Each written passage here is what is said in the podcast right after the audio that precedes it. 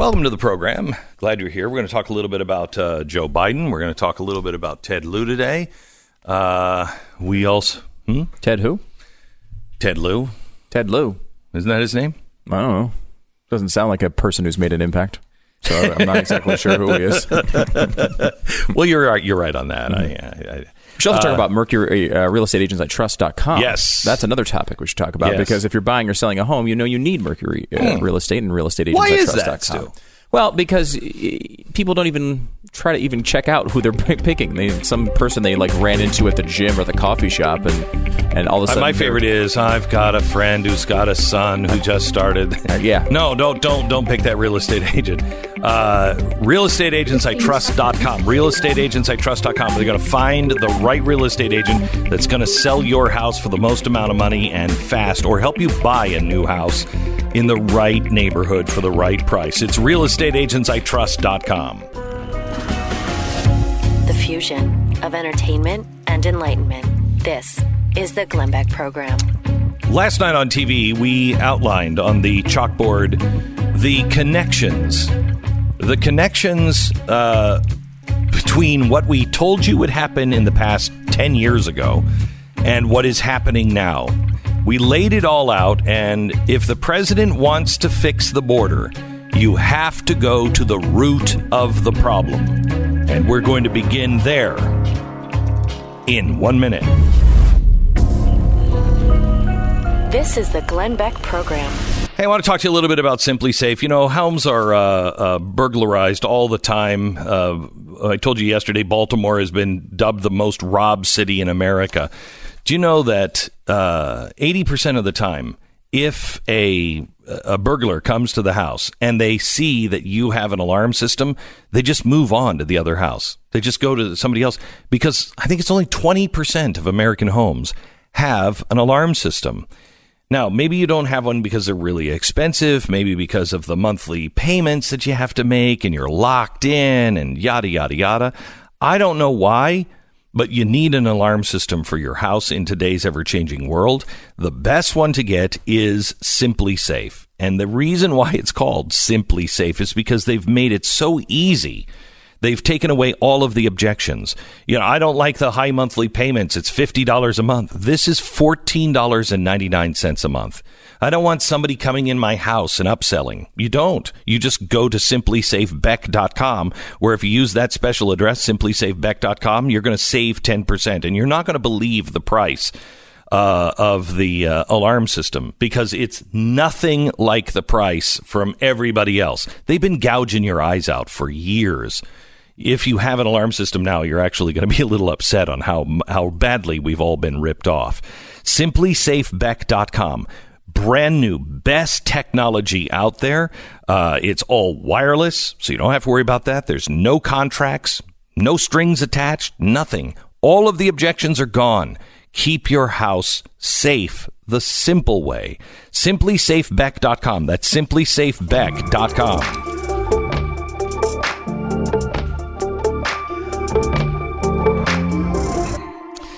So last night on TV, and we're going to try to make this uh, episode available on YouTube sometime uh, during the show today, um, because I want everybody to see it. Because you have to understand what's happening, and I would so appreciate uh, if you would alert the people in Congress that you trust, have them send them this episode so they can watch it, uh, and and alert them to what's really going on.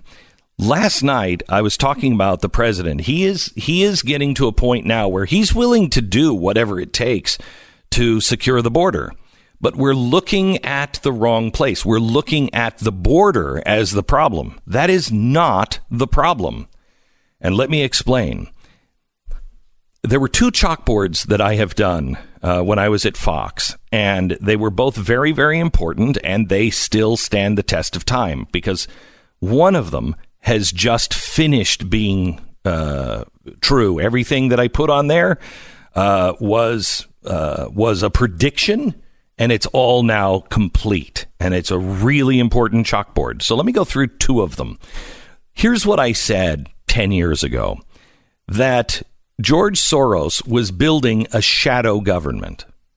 Now, George Soros, we have done episode after episode after episode, and there's a really good episode by this guy named Mr. Reagan that you should watch. Uh, he has gone and he has updated some of the George Soros stuff.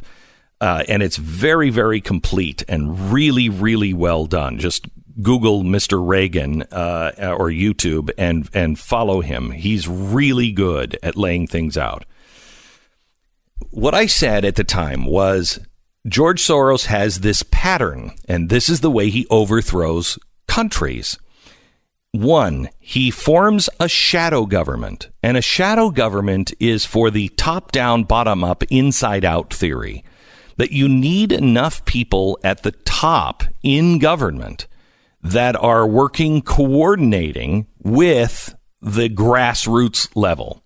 When you have those two, you can apply pressure on everybody in the middle, and that's you, the forgotten man. So form a shadow government, then control the airwaves. Then the third step he always takes is destabilize the state with a crisis. Now, that crisis can be an economic crisis, it can be an already happening crisis that you just exploit. Fourth step, provoke an election crisis. Fifth step, begin protests and accuse fraud. Those are the five steps that George Soros always follows when he's trying to overthrow a country. And I contend he's trying to overthrow the United States of America. He is an open borders guy. This is important for you to understand because when you talk about open borders, what does that mean? People will say open borders. Well, we can all just, uh, you know, go on and be free. Libertarians mean it one way open borders, that we should be able to work and do whatever we want without the government interference. Okay, that's one way to look at it. But that is not the way George Soros looks at it. George Soros is not a libertarian. George Soros loves big government. So when you hear people talk about open borders, and they like big government, it can be, and in most cases, a sign that they are Marxist Leninists. Because remember, the difference between the Nazis and the commies was uh, not socialism, it was nationalism. Russia and the communists, the Marxist Leninists, wanted to have uh, socialism on an international scale. So workers of the world unite. There are no borders. It's one world and one world government. The National Socialists said, I don't want to fight for another country. If I fight for my country, my country will be strong because my workers will fight for the other workers in my country, but they're not going to fight for somebody in a far off distant land. So it's not international workers, it's national workers. So when you hear about no borders, it can be a sign that this is a Marxist Leninist movement. All right. Let's go over whether George Soros has done what he uh, said he would do form a shadow government. I contend that is the new Democratic Party. I contend that it is all of the radicals that are in there right now. In fact, Stu, why was Jussie Smollett uh, let off, or who let him off? Who let him? I mean, uh, yeah. Foxx. You're talking about? Yeah. Okay. Yeah. What, what's her name? Nikki uh, Nikki Foxx. her last name is Foxx. I don't yeah. remember her first name. Uh, do you know how she was elected? I mean, uh, she was brought into as like a kind of a radical opposition to the mm-hmm. to the you know status who funded quo. her? Is, was it uh, George Soros? Soros? Yeah, I mean, okay, because this she he has projects. and He did this with secretaries of state. Yep, save our. He did it with SOS. district attorneys. Yes, um, yeah, yeah. He concentrated on local government. Mm-hmm. First, he did the national, then local, and all of those people all the way along. And he has formed a government, a shadow government that thinks like he does and they're radicals. They're mainly Marxists. Okay. So I contend if you look at the new Democratic Party, uh, you'll see that that is that's a shadow government. They are not looking to uh, protect and defend the Constitution of the United States. They are looking to overthrow the free market system. Two, control the airwaves. I don't think we even need to address that. But let me let me just say this. Have you noticed how if you speak out against George Soros, the media goes absolutely apoplectic? You are immediately deemed a anti-Semite. I have nothing I've won the Defender of Israel award from ZOA and it was presented by Benjamin Netanyahu. So I I don't think I'm an anti-Semite. With that being said, because I talked to you about George Soros, I'm an anti Semite. No. And I don't believe he was a Nazi. I've never condemned him for what he did in World War II. He, some people will claim he collaborated. I don't think so. I think he was just doing what he had to do to survive, and I do not blame him for any of that, nor do I condemn him for that. What I question is the fact that he never has dealt with it. He never felt it was a problem at all. I'm sorry, but you can't take land away from your fellow Jews while working with the Nazis and not feel something. I'm not saying that you feel guilt or something, but you have to feel something. He didn't. That disturbs me greatly because it says something about him being able to bury feelings and deep, deep feelings. So, control the airwaves. He absolutely uh, has a, a handle on that through the new Democratic Party. Destabilize the state with a crisis. Well, he helped fund Black Lives Matter, Occupy Wall Street. He has uh, funded the riots in Berkeley. I mean, look at what he's done. And he is now funding the caravans. That's really important to remember. So is he disabling the state with a crisis? Yes, little by little. Then uh, provoke an election crisis. We were so close to an election crisis in the last three years or two years. We have been uh, we have been told that this election was stolen that this election wasn't legit, that this election was hacked by the Russians, and Donald Trump was part and parcel of that. They wanted this election crisis so badly that when it has been proven that Donald Trump did not collude with the uh, the Russians, they're disappointed. They want it. They need it to be true. That's critical. They need it to be true. Why? Because of number five. Begin protests, have the streets start themselves on fire, and accuse fraud. Now look at what's happening. Who gave the Rus- Russian dossier? It was the Clinton people. Hmm. Who started Media Matters with George Soros. Oh, that's right. It was the Clintons. Now we're starting to see this big move about the Electoral College. I have not checked into this, but I will bet you that big money is coming from George Soros on that front as well. And when it when we talk about accuse fraud and begin protests, do I need to say anything more than the women's march that happened the weekend of inauguration? What were they doing? He wasn't a legitimate president. So George Soros has done what he said he would do. This plays a role into what is happening on our border, and you have to understand it.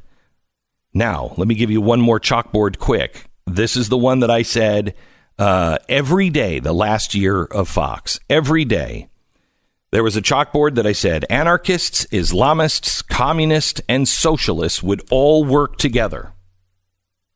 Last night on the TV show, I pointed out the main problem with this, there were two problems. People said there would never be a caliphate. That was a pipe dream, uh, and or some sort of whiskey nightmare. Uh, and they also said Islamists and socialists would never work together. Well, I kind of took that apart last night Because what would you call AOC? A socialist. What is Ilhan Omar? An Islamist.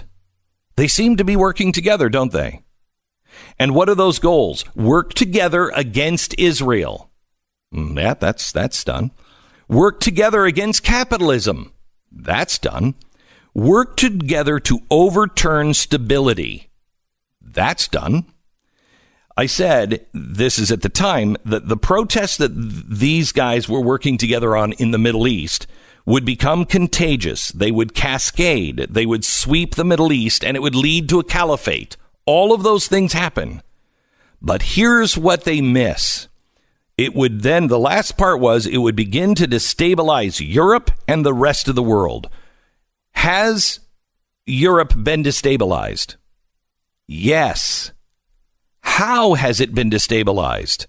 Because of the the protests that became contagious, that cascaded, that swept the Middle East, that caused the caliphate, all of those displaced people went someplace and they were all aided by people like George Soros and Hillary Clinton.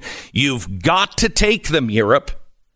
Without the caliphate, without the Middle East on fire, you wouldn't have had the mass migration which would would uh, later then, as we now know, set the entire European continent on fire and lead to things like Brexit. The last part of that is it would then spread to the rest of the world. That brings me to the border. And I have information that is, you can look it up yourself. Who is doing the caravan? What is the real goal? Is this spontaneous? No. This is directly from what I said would happen. It is happening, and my research department has buttoned it up, and I will give you those facts in one minute.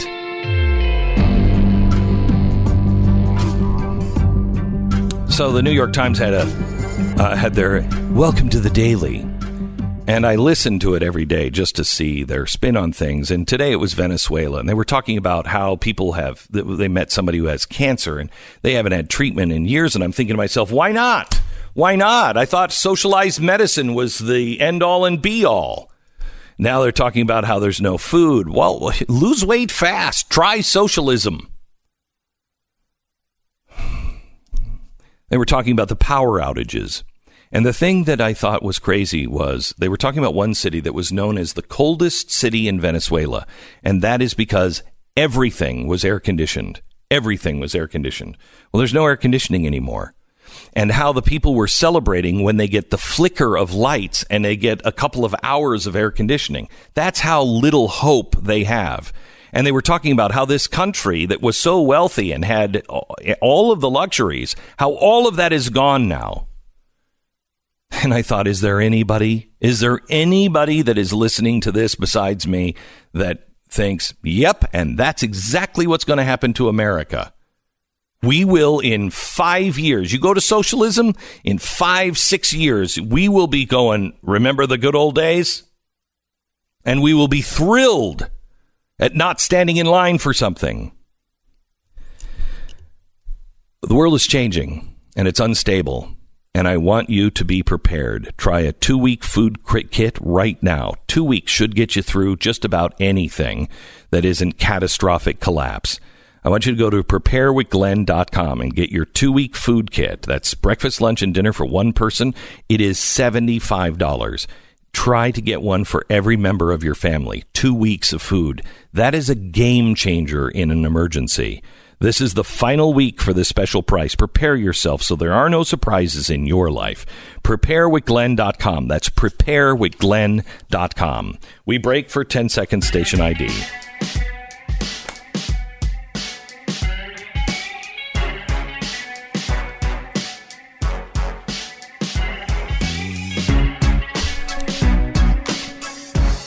Okay, it is really important to understand uh, that um, top down, bottom up, inside out is a movement that must have people in the government coordinating with the people on the ground to turn a country inside out. To tear it apart, it can be torn apart by accident. But to turn it inside out, it has to have carefully laid plans. So last year, it was almost exactly a year ago that we started talking about the caravans.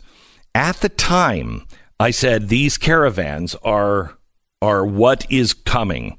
Now, this is something that I have not told you. Uh, I think until this week. Uh, I've never said this on the air before. But I believe there is a time that is coming, and Stu will tell you I've talked about this for probably 10 years, but I've never said it on the air. I believe there is a time that is coming that our borders are going to be so overwhelmed and people are going to be coming into our country and it is going to change and become very ugly and people are going to demand their land back.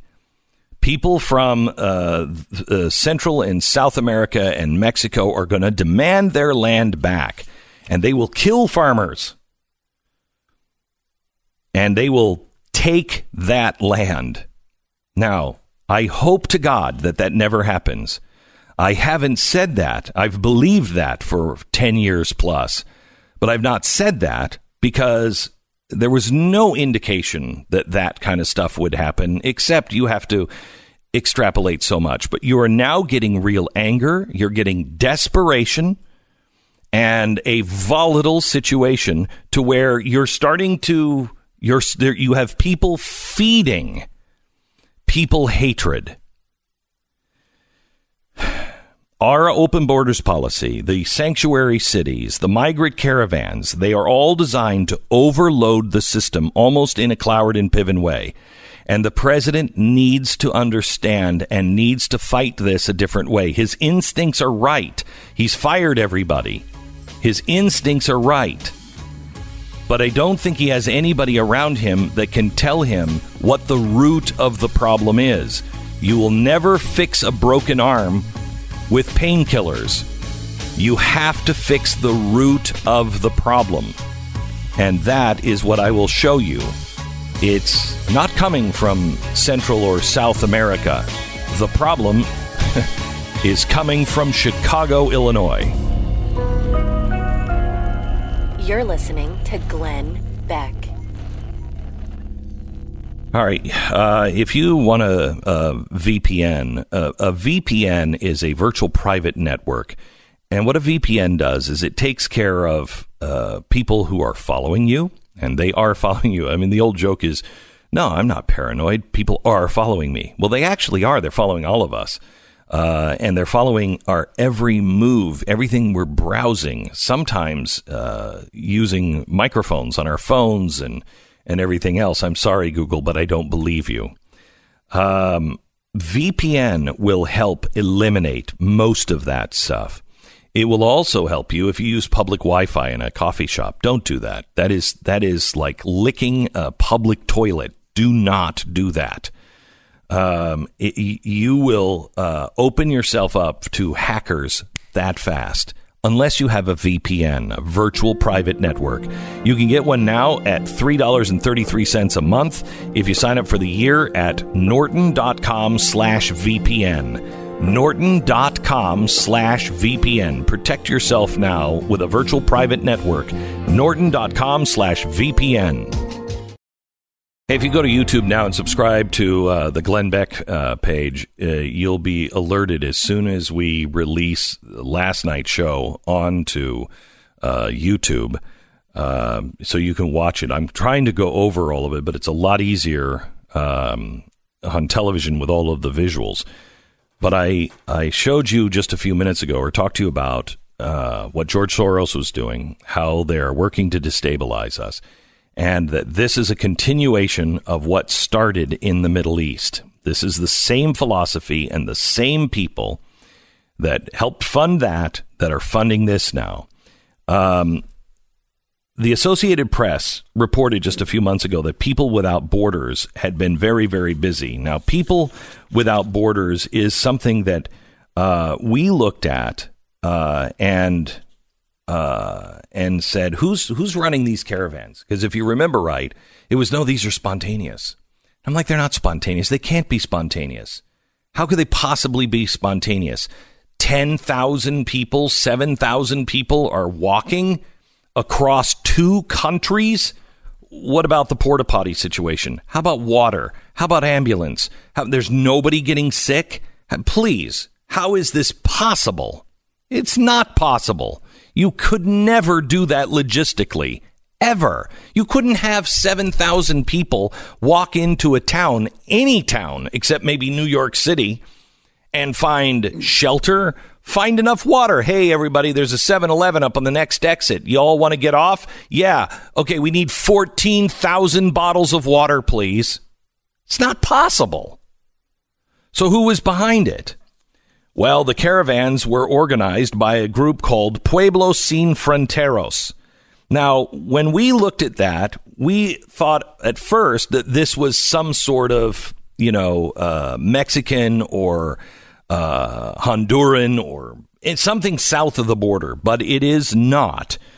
But when we went the first time, and we were looking a year ago, we tracked down the groups associated with them, and we found some of the usual suspects. We found that uh, Pueblo Sin Fronteras had been uh, had been funded up to a million dollars by George Soros, and they had put that money to work.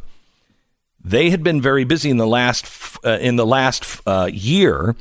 This is in an article in December that AP found that they were responsible for four caravans.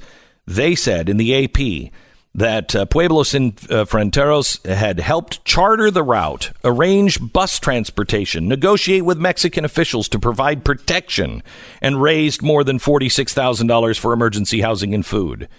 They weren't trying to stay under the radar. In fact, uh, they were bragging about it. On social media, they said, We're the group that accomplished the largest caravan so far. But who are they? Where do they come from? I want to introduce you to Emma Lo- uh, Lozano. She is currently listed as the executive director for People Without Borders. She is also the head founder of another group based out of Chicago called Centro Sin Fronteras or Center Without Borders. Now, Emma is well known in the Chicago Marxist uh, arena. She is part of a Marxist, communist, Leninist, activist family that spans decades. Her brother, Rudy Lozano, helped found the uh, Center for Autonomous Social Action, or CASA. This was a Marxist Leninist group that advocated, listen to this, in Chicago, Marxist Leninists that advocated ethnic Mexican class revolution. So you have a revolutionary that is trying to get Hispanics to stand up and claim revolution. He had preached about a world without borders. He was known as um, uh, Comrade Rudy. A study in uh, UC San Diego described these two, brother and sister, as this. These latest members, a zealous group of college students, community organizers, and young professionals, strove to lead and build a national immigrant rights movement vis a vis CASA, informed by far left politics, Marxist Leninist thought, a communist ideology based on the theories of Karl Marx and Vladimir Lenin with an international worldview. They called for collective mobilization. Now, Rudy has a son. Rudy's son is Pepe. This is Emma's nephew. This is uh, another character in the uh, the high echelon community organizer and activist groups in Chicago. In 2005, Pepe decided to become a member of the Young Communist League. Then in 2006, he was listed as a member of the Illinois Communist Party. These are not socialists. No, socialists, we don't mean what they had in Russia. We mean what they have in Sweden. Well, that's just wrong. They don't have socialism in Sweden. They have big welfare in a capitalist country. These people are not saying socialist. These people are saying communism. Now, four years uh, four years after the murder of Emma's brother Rudy in Chicago, Emma found uh, uh, Emma founded the Center Without Borders to continue his work from CASA. People without borders would soon follow. But this doesn't even bring in the other half of the family. Walter Slim Coleman, that is the guy that married Emma. Walter and Emma are co pastors at the Lincoln United Memorial Church. Walter is also another who's who in the Chicago Marxist family. In the ni- late 1980s, he helped to elect uh, Helen Shiller. She's uh, she was a city councilwoman in Chicago. She, of course, was a Marxist. She organized the white support arm for the Black Panthers called the Intercommunal Survival Committee. The the the Tribune in Chicago called her a career revolutionary. So what you have is this strange Brady bunch where Karl Marx is the father and Friedrich Engels is donning the blonde wig and is the mother, but since there's no gender anymore, it, it, I guess it works with a family that is engaging in revolutionary class warfare. Now, this is where you might know these people. In 2006, Emma and Walter were pastors at the United Methodist Church in Chicago. Coleman, the fa- the father or the husband, had gone relatively quiet in, as his, from his days of as an, an activist, and he found himself back in the center of a storm when he very publicly allowed his church to be a sanctuary for an illegal immigrant named Elvira uh, Arellano, I believe her name was. Do you remember? Pat is in the studio. Do you remember her? She was the one uh, that did the horror movies late night, right? No, she was. no. She hosted the horror movies. No. She's the one that the Oak Ridge Boys sang about. No. Yes, okay, No. Yeah. No. No. She was the one that was uh, deported for, I think, fraud uh, in 1997. She came back. She just crossed the border again. She came back the same year. She goes back up to Chicago. She's hanging out with all the Marxists. And uh, they find her again in 2002 when she's arrested again for fraud. But instead of facing deportation, they let her go, and she goes immediately to this Marxist church, this United Methodist Church. And these two people let her in. And remember, she and her son were were kept in sanctuary. She declared sanctuary. I do remember that. Remember that? Mm-hmm. And everybody was like, "Oh, these poor people," and "Oh my gosh, what are we doing?" She was a Marxist. She was arrested for fraud. She had already been evicted for fraud one other time. And what did she do? She's with these communists in this church. And so as she's in this church, she becomes the face of the sanctuary city movement. She's the reason why that took off. So what was the roots of that? Wasn't compassion, it was communism.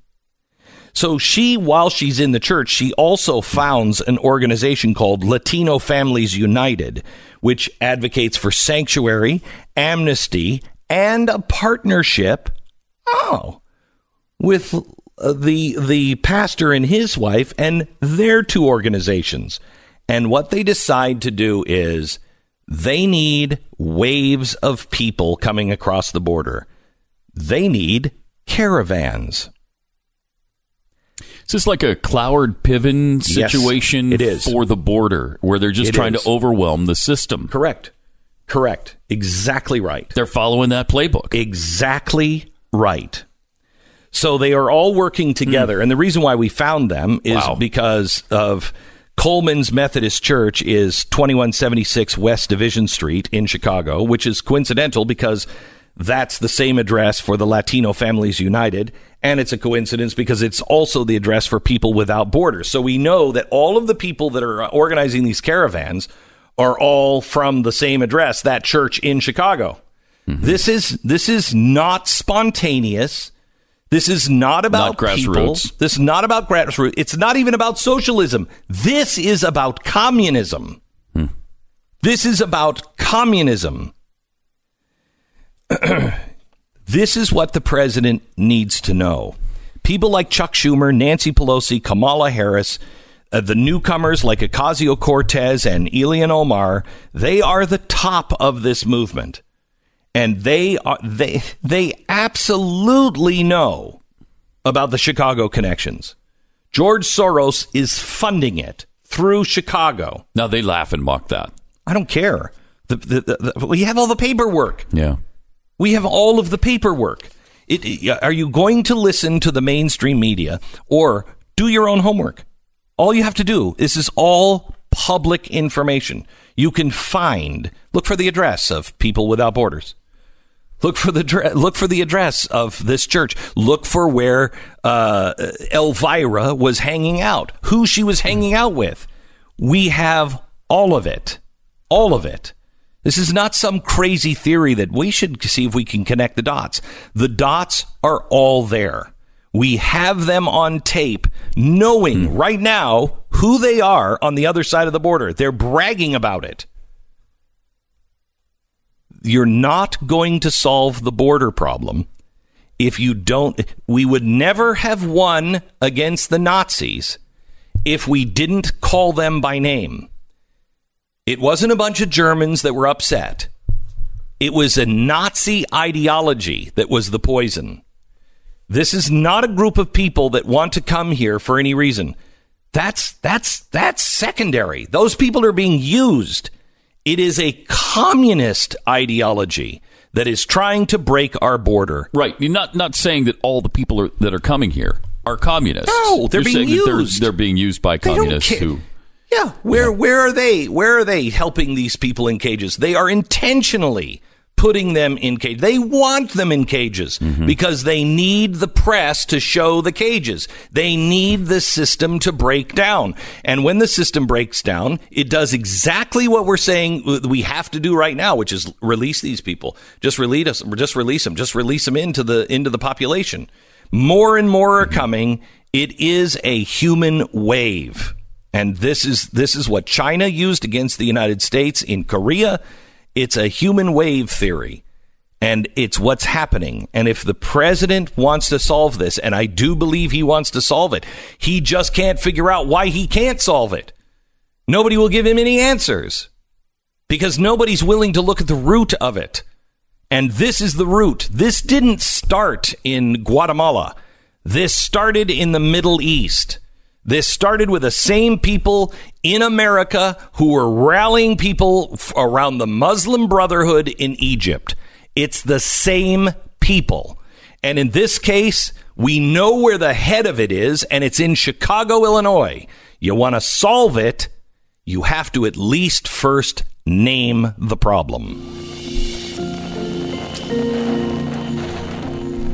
All right. Uh, we've got an amazing story for you uh, coming up at the top of next hour. First, let's talk a little bit about X Chair.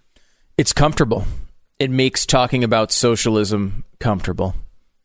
That it's a great commercial for X Chair, actually. Yeah. Uh, it's true, though. I mean, you, you have uh, everybody has to go to work. This is our work. We're talking about socialism. We're talking about the border crisis. Um, you might be doing accounting. You might be doing uh, something that's actually valuable to society, unlike us. Um, and when you're in the, when you're doing that, you should at least be comfortable. I mean, we sit in our chairs for what you know, six hours, seven hours, eight hours a day, maybe longer, and we don't we do not focus on it as a priority. At least most people don't. You go get some cheap office chair and you're uncomfortable all day. Instead, you can get the X chair. Now, the X chair is state of the art. It is the best chair that uh, I've ever had in a studio. Oh, yeah. um, and it is really comfortable, whether it's for home, uh, for your office. Uh, it doesn't matter. If you want to be comfortable in a chair, it's an X chair. Try the X chair out now for yourself. You get $100 off if you go to xchairbeck.com, xchairbeck.com. If you use that address, you also get a free footrest. $100 off, free footrest, money back guarantee. Call 844-4X-CHAIR. Use the promo code BECK, 844-4X-CHAIR or xchairbeck.com. Gosh, I'm so tired of this Trump investigation stuff. I am so tired of it. I'm so tired of hearing about, well, we'll see what the Mueller report says next. Well, you already seen it. Well, well, Stop it. The biggest problem, though, is if if if that goes away, what does Adam Schiff do with his life? Jeez. Because he's all, the only thing he does is go on CNN and talk about it. So I don't. I feel like he'd be very lonely if the, Incredible. well, if you're on CNN, you're probably pretty well, lonely. that's a fair point. Um, uh, we have a special show tomorrow um, that uh, we really want you to watch. Um, and I don't know if we're going to be able to. We're going to rehearse it tonight. I don't think we can get it through in in one episode. Um, it, we may have to have an extended version of the show tomorrow. Uh, we're going to show you uh, the reason why I think that Joe Biden in the end will not run for president. Now, he's got the press in his back pocket, so maybe he rolls the dice, but this could be real trouble for his kids. What sent Manafort to jail may send Joe Biden's kid to jail. Uh, and we have the evidence, we have all the documentation, we have everything. And it's not just once, it's, it's also in China and elsewhere. And we're going to lay out two compelling, compelling cases that I think Joe Biden should consider before he runs the easier way to get homes at cheap prices is just steal a title. That's the best way to do it. If you just Well- kind of go in there, you steal the title, I mean, and then 25 bathrooms, $2.5 million. yeah, but you could have got that. You don't need two point five million dollars. You could do it for like twenty bucks. You get a fake notary, stamp that thing on there. You transfer the title. It's really easy to do. You can do it in like a, you know a couple hours, Well- and then you own the home. You just borrow against the equity or whatever, and you're you're living a high life. That's the way to do it. Okay, all right, all right. I mean, as long as it's legal. Oh, I didn't say it was legal. Home Title Lock will stop people from doing this to your house. Home Title Lock, they're the only people that are standing in the way from stumming, stealing your title. It's incredibly easy. I don't think it's 20 bucks. I do think it's $40. Oh, wow. I mean, like, that makes a difference. Uh, get the $100 search for free. Make sure this hasn't happened already and sign up now. Get protection for your home title with Home Title Lock. The fusion of entertainment and enlightenment. This is the Glenn Beck Program. We've just released uh, last night's show on YouTube, and I want you to go see it. It talks about the border in a really non political way that we all should be able to come together on and say, okay, so wait, what's really happening on the border? Why is this happening? Who is responsible for it? I want you to go to YouTube, to the Glenn Beck YouTube page, subscribe, and watch this and share it with everybody you know. It was last night's TV show on the Blaze TV. We'll give you some updated stats in just one minute. This is the Glenn Beck Program. By the way, you can get to uh, that link really easily if you just go to glennbeck.com. It's right there. So let me tell you about 1 800 Flowers. 1 800 Flowers. You, you, you want to send uh, somebody you love flowers just because. When's the last time you've done that? Smart thing to do, man. Especially, I mean, it probably was the last time you did it was when you were dating and you had that thrill and and and the electricity Yeah. and everything else. Now you send flowers for birthdays, anniversaries. Oh, I screwed up. Yeah. My understanding is once you get married, you don't have to do anything like this anymore. I thought that was the whole point. Ah, no. 1 800flowers.com. Vibrant tulips are in full bloom. I, I grew up in Skagit Valley uh, in, in Washington, and it is the tulip capital of the world. I, I think outside of Holland. Uh, and it's beautiful this time of year. So these flowers are now coming into bloom, and 1 800 Flowers has them. You can give an exclusive 30 for 30 offer, 30 assorted tulips for $30. They're bright, they're beautiful. To me, it just says spring. Orange, yellow, pink blossoms, assorted tulips from 1 800 Flowers. 30 assorted tulips only for $30. It's an amazing offer, but hurry, this expires on Friday. 30 stunning assorted tulips, $30, 1-800-Flowers.com. Click on the radio icon, enter the promo code BECK. Order today, save now at 1-800-Flowers.com, promo code BECK.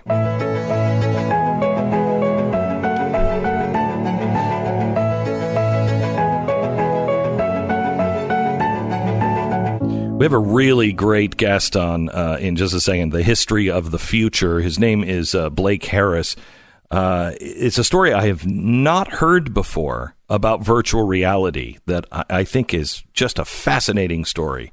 First, let me give you some of the facts uh, here. These are the latest facts on the border to show you no matter what you're hearing from either side, if anybody is, is trying to make this into political, uh, you know, p- political hay, the border is not about politics. It is about people, and it is about uh, a a crisis on the border. Yeah, I mean, the border crisis is no longer a right wing talking point. I mean, this is now mainstream media completely admitting that. I mean, obviously, the left disagrees on how to deal with this, but it is a crisis. To give you how stark this is, there's an increase across uh, border crossings of 375% year to year. Um, now, it is uh, 93,000 was the number of total border crossings last year, which is a 12 year high. They thought it might hit 100,000, just came in below that at 93,000.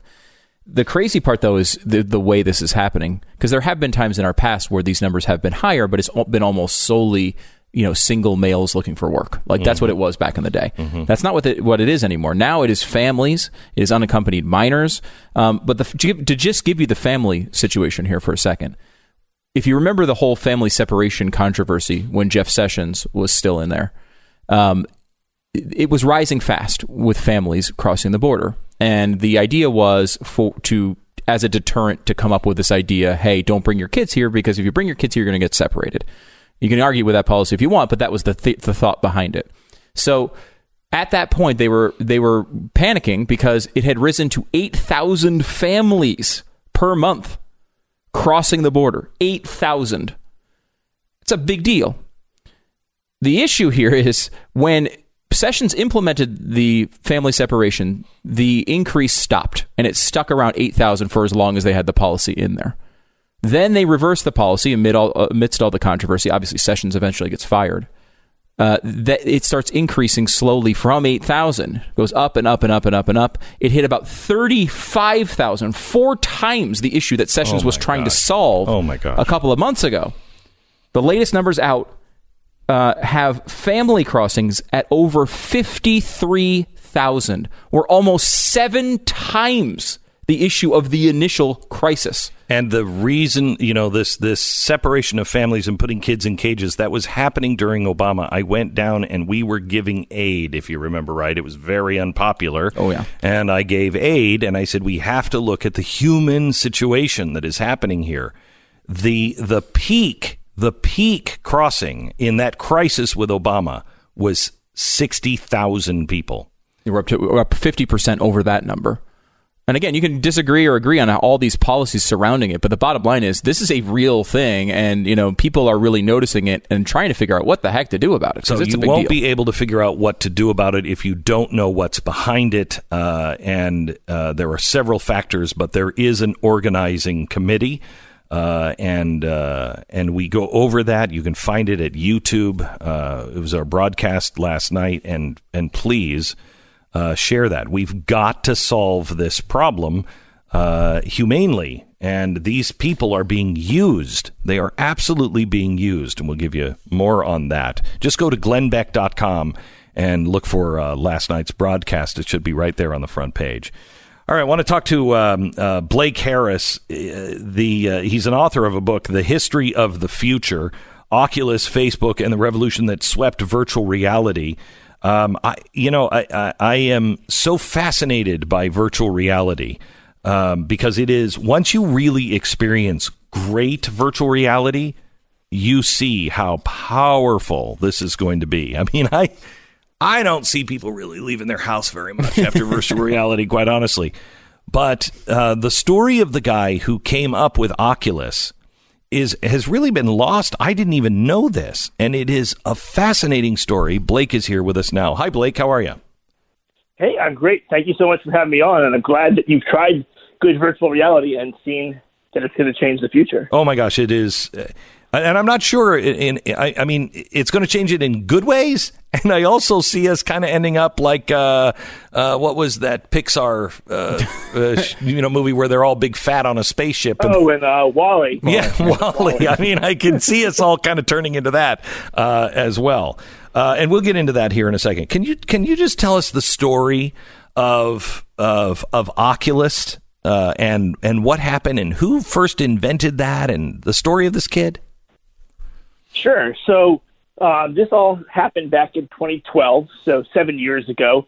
And, uh, you know, for, for however much your listeners know about virtual reality now, back then, even less people knew or cared about it. You know, essentially back in 2012, virtual reality was a technological punchline along the lines of, you know, flying cars or jetpacks. Correct. The thing that was like, you know, a sci-fi trope that was maybe going to happen but never did, and it was silly that we ever thought it would.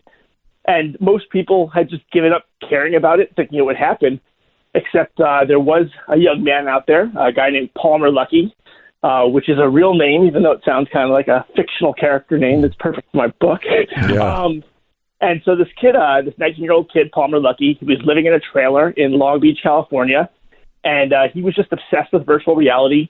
Um, he once described his trailer to me, and I said, Palmer, that basically sounds like the uh, the meth van on Breaking Bad, except your your trailer has been uh, retrofitted to build virtual reality headsets. And he said, yeah, that's pretty much exactly what it looked like.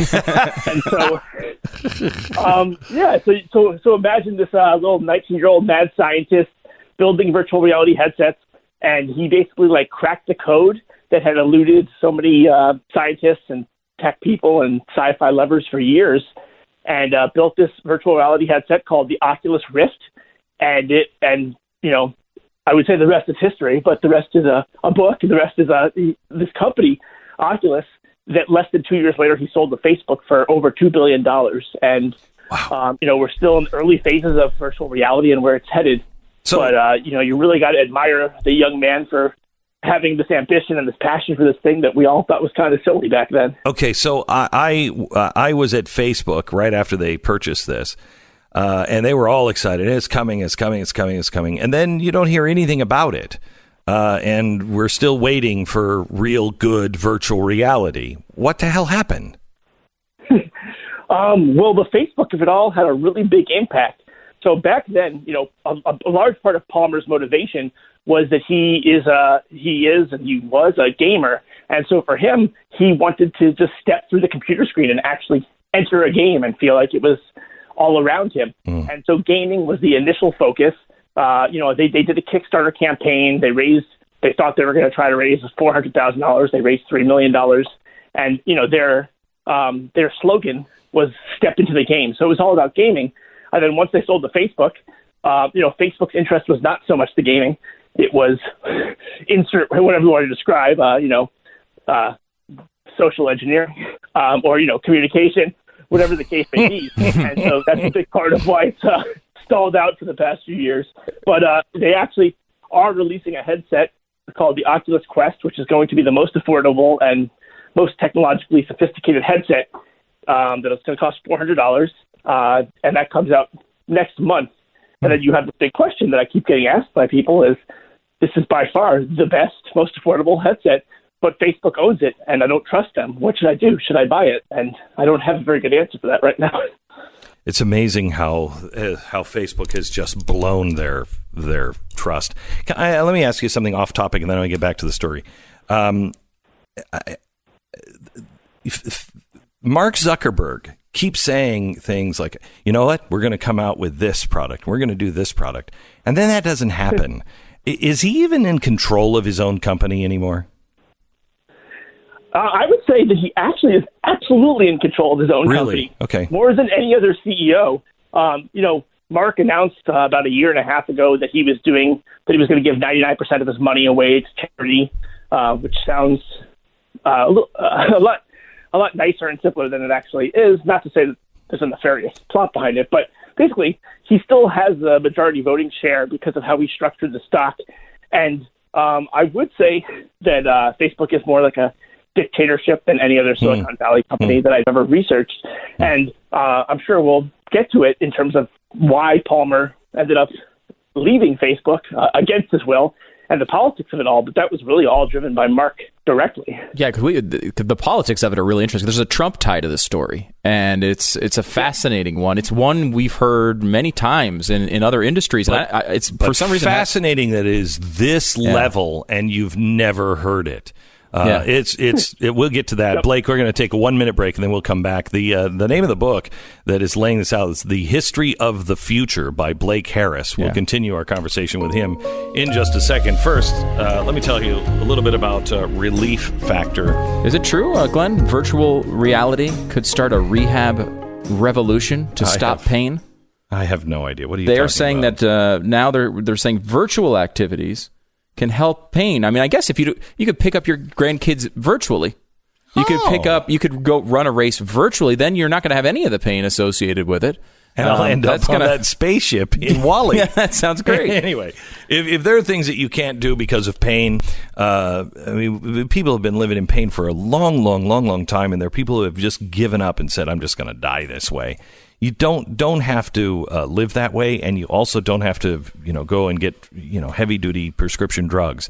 Relief Factor. It is uh, 100% natural. It's designed by doctors to reduce the inflammation in your body, and that's where most of the pain, a lot of our troubles uh, in the body, come from inflammation. So if you can reduce that, it's good. So Relief Factor does that. It targets inflammation, and 70% of the people who try it order more after more after more every single month because it works. It has worked for me. It's relieffactor.com. Go there now, relieffactor.com. Order their three week quick start. Uh, call 800 500 8384, 800 500 8384, or relieffactor.com. We break now for 10 seconds, station ID.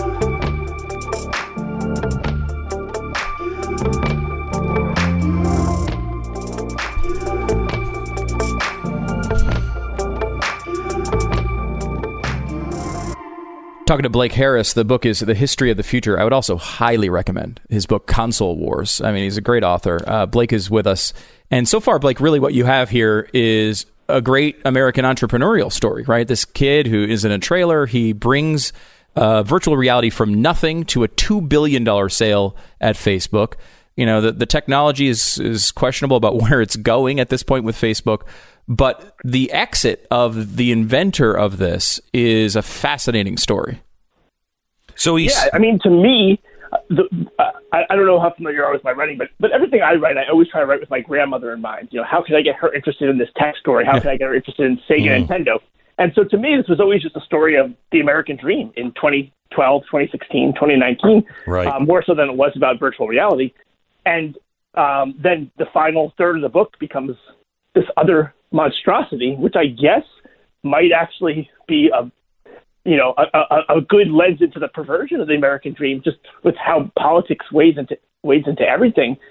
Um, but but I also just want to say, you know, you mentioned right before the break that it's sort of astonishing how much Facebook has burned our trust over the past few years, and and and and that's true for me. You know, they gave me unprecedented almost unlimited access. So I had a pretty high opinion of them just for my own selfish reasons. But what I came to discover during my research, uh, before my access was eventually cut off because of what I discovered, mm. was just really, uh, really immoral and, and, and terrible. Mm. And and then wow. also I, I should mention that you know I'm a lifelong liberal, uh, not not a fan at all of Trump. So um, mm. you know, as we'll get into now, like what I found, I, you know, I, I certainly wasn't looking for a sympathetic uh, Trump supporter story, but that's what I found. Wow. Okay, so tell us the story. Um, sure. So in September of 2016, so this was like uh, six weeks before the presidential election, there was a, an article that came out uh, about Palmer Luckey, about the inventor of Oculus, and uh, the headline was uh, Facebook billionaire secretly funding Trump's meme machine. And the uh, insinuation, explicitly and implicitly, was that you know every terrible meme that you've seen online for the past election season, everything misogynistic, anti-Semitic, hateful, etc., that Palmer was like running a troll factory and that he was the person behind it all. And uh, that just wasn't true at all. The truth was that he made a uh, a slightly less than ten thousand dollar donation to a political organization that was pro-Trump um, that was planning to put up billboards across the country, and uh, that uh, you know I always kind of wonder how people would have reacted if they just had known the truth because in Silicon Valley they might have reacted just as badly. But anyway, he's so unpopular in such a short amount of time um, to the extent that you know uh, uh, uh one of my favorite publications, at least previously, Wired. You know, you'd think sort of an even-headed publication, non-sensationalistic. Their, their headline in the midst of this was that Palm, their, their headline was that Palmer Luckey is the worst. That's it. Palmer Luckey is the worst. Um, and and so there there was this you know PR crisis, and naturally you know Palmer wanted to write a statement to set out what was true and what was not true um, about the media reports, and to say that he was a Trump supporter, but that you know this trolling thing and all these other aspects were not true. So he wrote a statement um, this happened on a Thursday night. He was not allowed to post it. He was not allowed to say that he was a Trump supporter oh um, as it went up the flagpole at Facebook to the executive level, which I found, you know, initially hard to believe that that was actually the case. But then Uh, I certainly believed it was the case because um, I was able to finally ob- obtain the email records of it, and and I learned that the reason that it took so long for him to post his eventual statement was that um, Mark Zuckerberg weighed in. Mark Zuckerberg personally drafted the statement that Palmer had to post, and the statement that he drafted said that Palmer would be uh, voting for Gary Johnson. Um, so not Trump. He, that was too unacceptable to say he was a Trump supporter, and so he had to post a statement saying that he supported Gary Johnson, written by Mark himself, and uh, you know he did that in order to save his job. Wait, wait, wait, wait, wait. But he wasn't voting for Gary Johnson. Correct. That is that makes it illegal and unethical that Mm-hmm. he would uh, be directed by the head of one of the most powerful organizations to say that he was supporting a politician that he wasn't. Um, Wow. that was yeah. So Yeah, I couldn't believe it myself. So, so wait a minute. So, how is it that a guy with two billion dollars uh, from from Facebook doesn't sue Facebook for this? Um, Doesn't well, press charges? well, well, part of it was at the time, um, you know, I, I interviewed over 200 people for the book, and so I, I, I talked to some of the people that he confided to and asked for advice from about should he post a statement that was illegal and that he didn't agree with, and their response was basically, yes, you know, you could sue Facebook and potentially win, but you wouldn't be at the company anymore, and it would take years. And more than anything, Palmer wanted to remain at the company. You know, it was his baby. It was what he had done with most of his adult life. Granted, it was a short adult life at that time. You know, he was only 24. Um, but but yeah, I mean, he he has a very strong case if he ever wants to pursue legal action. Um, I assume that he signed an NDA of some kind uh, that prevents that when uh, he's eventually fired. But uh, but yeah, he was eventually fired. He basically um, after he posted that statement, he was uh, put on permanent vacation. Uh, Facebook employees were told that Palmer wanted to take time off of work. It was framed as Palmer's decision. Um, One of my favorite and saddest moments is Palmer's trying to, waiting to come back a couple weeks later, and he's uh, you know participating in a town hall call by conference, um, or actually not participating because he was not allowed to interact with anyone. Um, and he was listening, and he found out during this meeting that he had asked for six more weeks of vacation. um, so Okay, hang on, hang on, hang on. I got to take a break. That's we'll insane. we'll come back. This is this is nuts behind the scenes inside of Facebook and Palmer Luckey, the the guy who invented uh, Oculus and how he was forced out because he was a Trump supporter. The name of the book is History of the Future. Blake Harris. You're listening to Glenn Beck. American Financing Corporation, NMLS 182334, www.nmlsconsumeraccess.org. Uh, American Financing uh, shares stories with me every week about our audience and, and how they're helping people in our audience with their largest investment. Um, I got this note. We went from an initial phone call to closing in about three weeks. Uh, American Financing able to drop our rate a full point, help us pay off our debt, and significantly raise my credit score. We had the best experience with American Financing for selling our house and buying a new one. Everything went so smoothly and so easily. Thank you for telling us about American Financing. American Financing has an A plus rating with the BBB, over 2,500 Google reviews. They don't charge upfront fees, unlike some lenders who charge $500 just to qualify, and then and and will work around your schedule. It's American Financing. These are the company. This is the company that I trust. These are the people that will help you get your home refied, get a new home for you, reduce your payments into a consolidation loan. Whatever you need, it takes 10 minutes. American Financing, 9 800 906 2440, 800 906 2440, or AmericanFinancing.net. Told you about the latest numbers on the border. You want to hear and really understand what's behind what's going on right now. Last night's TV show posted for free at glennbeck.com. Go check it out now. Welcome, welcome to the program. Uh, we're talking to uh, Blake Harris, who's really fascinating. Um, he's written a book called "The History of the Future: Oculus, Facebook, and the Revolution that uh, Swept Virtual Reality." Um, but but it is it is interesting to me that he is a liberal, doesn't necessarily like Donald Trump.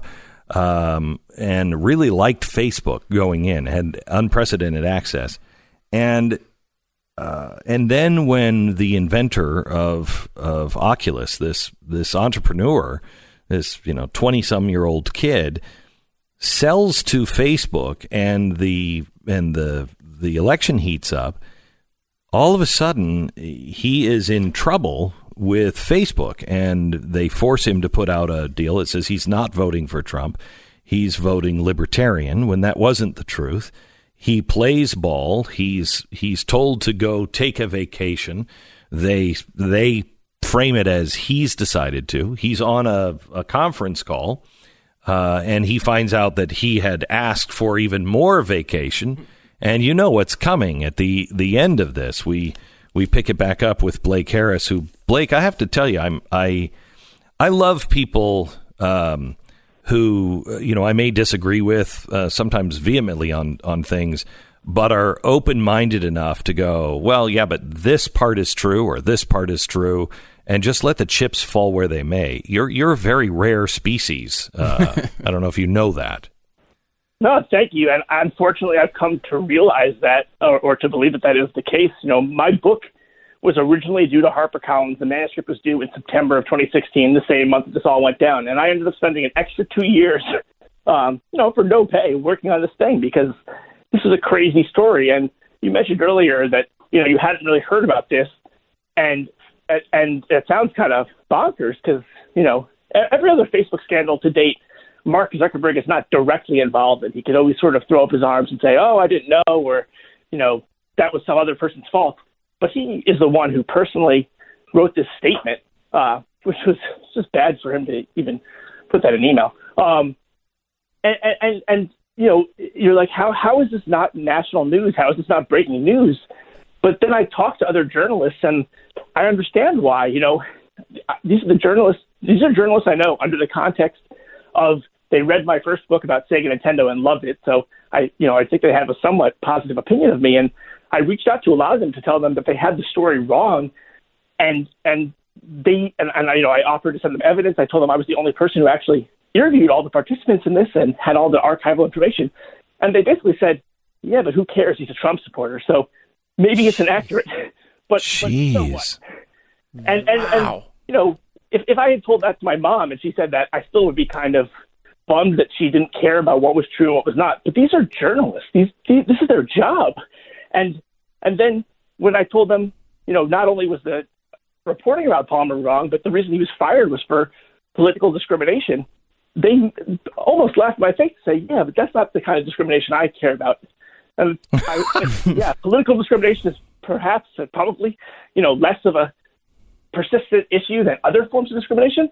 But when it happens, it's still bad. We can all agree upon that. I thought, um, though apparently not. So so, d- are you finding yeah. anyone starting to wake up, Blake? Is there anyone? Because I mean, uh, I know on the the the right, I have found a few people that are, in fact, several that are are like, I, I'm I'm I'm out. I'm done with this. I'll call balls and strikes, and you know, my side screws up. I don't care. Uh, I will say that they're screwed up here because this is insane uh, are you finding any anybody that is starting to open their eyes to what is being created?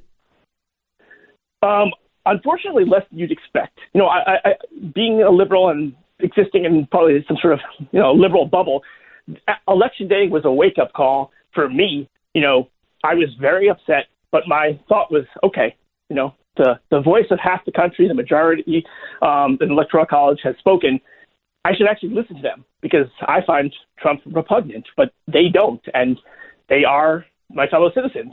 Let me figure out what I'm missing. Mm-hmm. And I tried to do that. And and for I feel like for the 24 hours after the election, a lot of other liberals were in a similar boat of you know we got to talk to the other side, and then they instead decided to just double down and say no no no these people are just stupid or they don't understand that they're voting against their self interest or whatever. Um, and and so I, you would have thought that more people would be waking up and just want to call balls and strikes and say, all right, I don't like Trump or I don't agree with his approach on this, but I actually think his strategy here was a good one. And that's not the case. Like you, know, you you mentioned right before you had me on that uh, your show from last night um, was now on YouTube talking about the border in a non-political way, and I found myself almost laughing because on the left, there's no such thing as non-political. Um, Yeah. Specifically in Silicon Valley, you know, there, there was a story last week that two weeks ago, Google had put together an ethics board for artificial intelligence. This is crazy. sounds like a pretty good idea. Yeah, really good. Within less than a week later, it was disbanded because there was so much outrage internally at Google uh, because one of the participants was a conservative. Yeah, the Heritage Foundation, which is not the Heritage Foundation. You got to be kidding me. That's a radical group to them?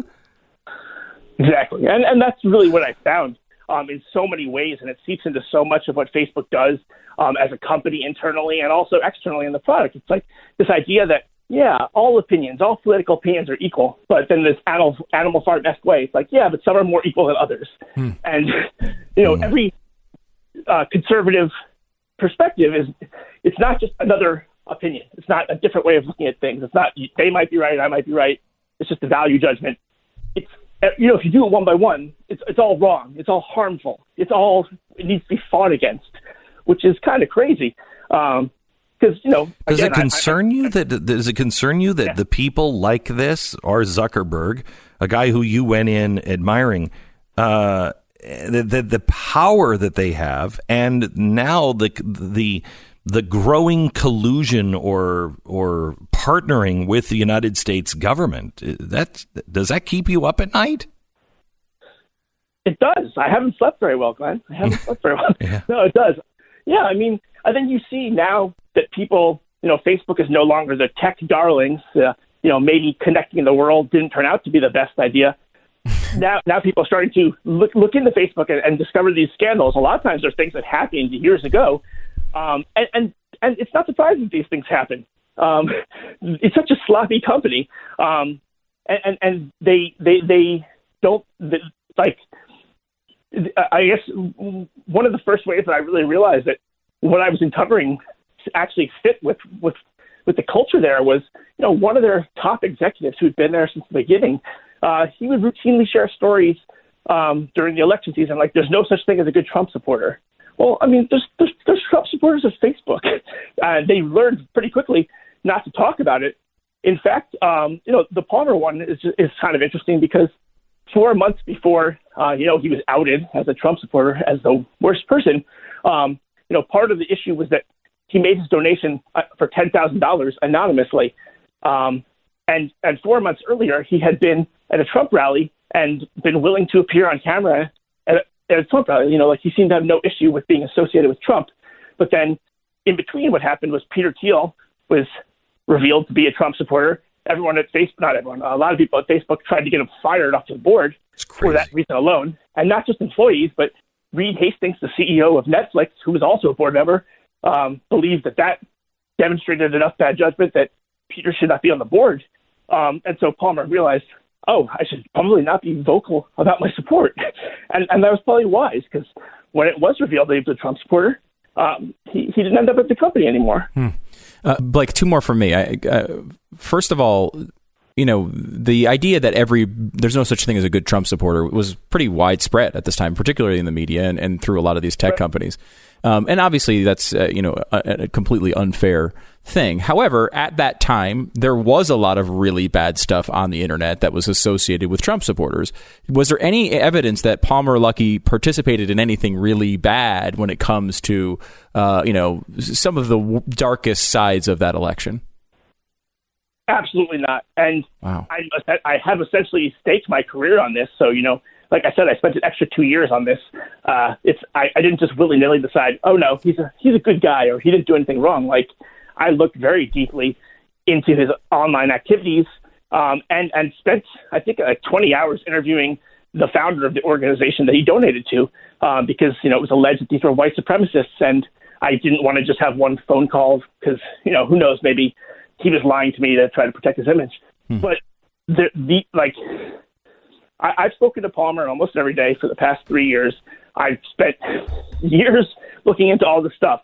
There, there's no evidence of any wrongdoing, and I would bet my life that he did not do anything um, like that, that we would consider uh, beyond the pale or, or you know unacceptable. Wow. Uh, and the last one, Blake, is uh, you mentioned it about your career. Do you have one after this book? Because not only are you fighting for a Trump supporter, which is not what something you're supposed to be doing, uh, but also, you know, you got access to Facebook. You, you were able to get an incredibly detailed account because of that access. And now you've, you know, because you're being honest here, you know, they are no longer going to be fans of yours. People in the future are going to be hesitant to give you access to the next thing. Yep. Uh, that's, that's pretty much what I expect to happen. But, um, you know, the only thing I published um, while I was sort of undercover Facebook for these past couple of years was was an article um, called "This is How Fake News Happens," and it was all publicly available information. I did I wanted everyone to just be able to see here's what we here's what actually happened, and here's how it was reported, and here here's how this crazy game of telephone happened to make it even worse. Um, and the response to that, you know, it was like 50% of people saying, "Oh, thank you for pointing out that the media messed up here with Palmer," and then 50% of people calling me a Nazi, even though mm-hmm. you know, hmm. I was happily bar mitzvah. Uh, I think that's weird. I'd be a Nazi. yeah, it's a strange I, choice. I got the sure. Defender of Israel award from Benjamin Netanyahu, and I also am anti-Semitic somehow or another. Yeah. So exactly, and so um, you know, people call me Nazi, uh, white supremacist, uh, whatever, complicit, blah blah blah. And that was the reaction I kind of expected. But instead, what happened is that it's been almost 100% positive.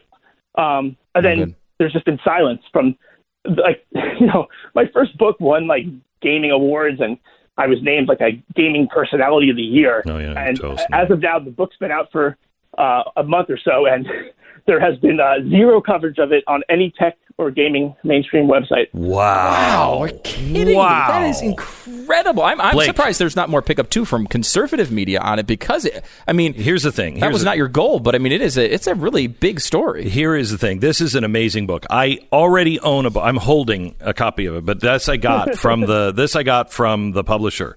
Uh, let me just show this so you know that I'm telling you the truth.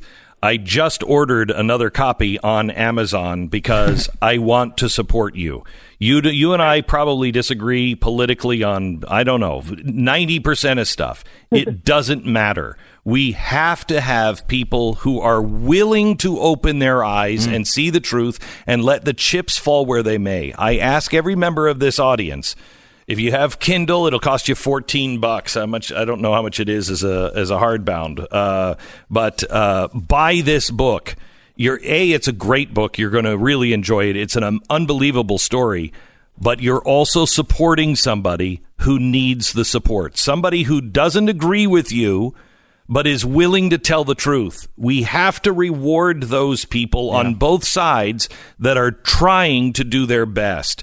Blake, I, I really admire you, and I, w- I hope that we can meet. I'd love to have you on for a podcast, uh, but I, I really admire you, and, and congratulations. Thank you, and let us know any way we can help you.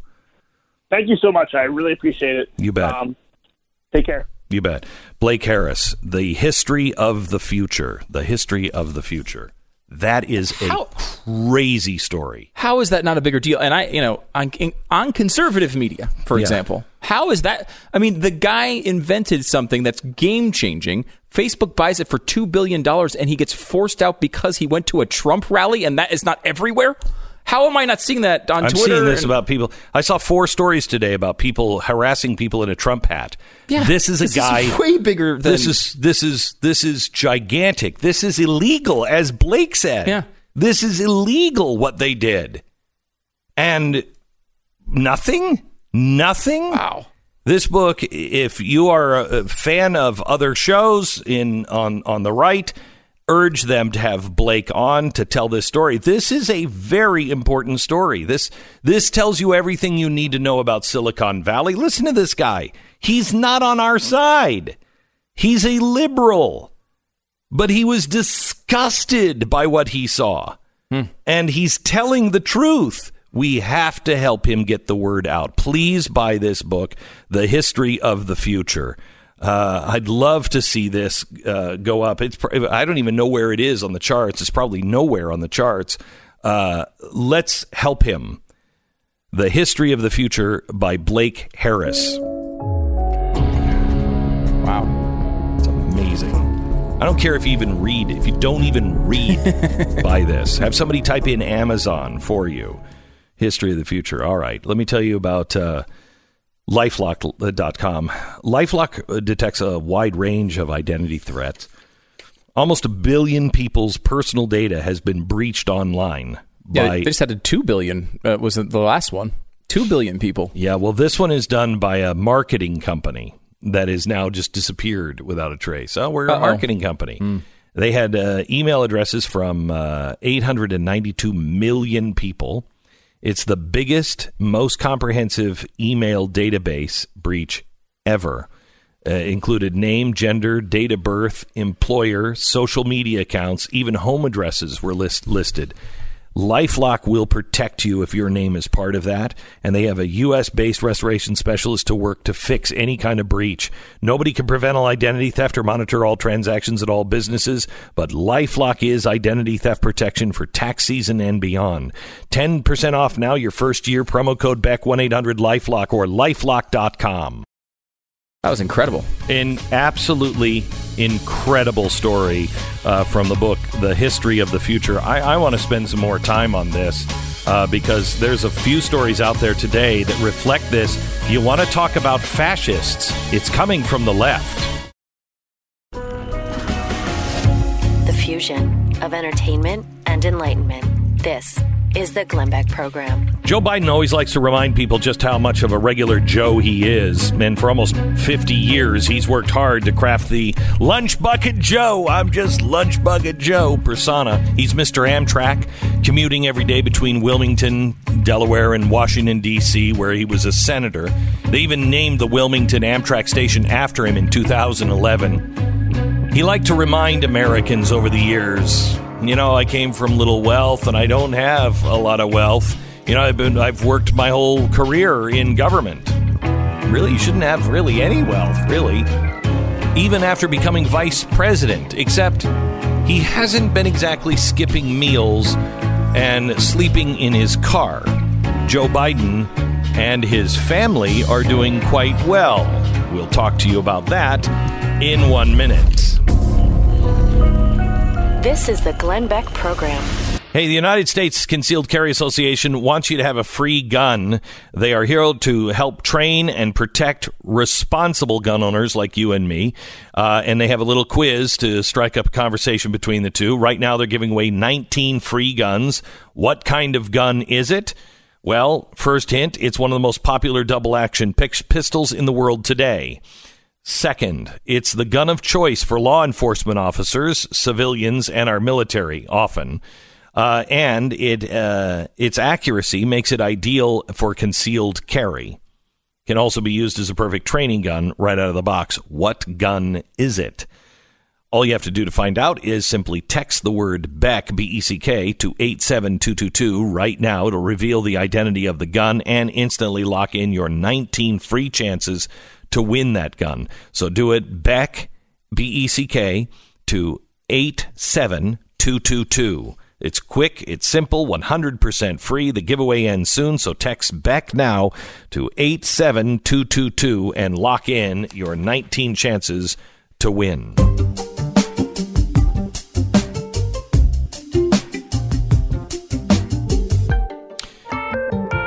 Joe Biden Joe Biden is anything but lunch bucket Joe. In 1977, before he had even finished his first term as a U.S. Senator, his speaking fee was one of the highest in the Senate at $22,596 every time he spoke.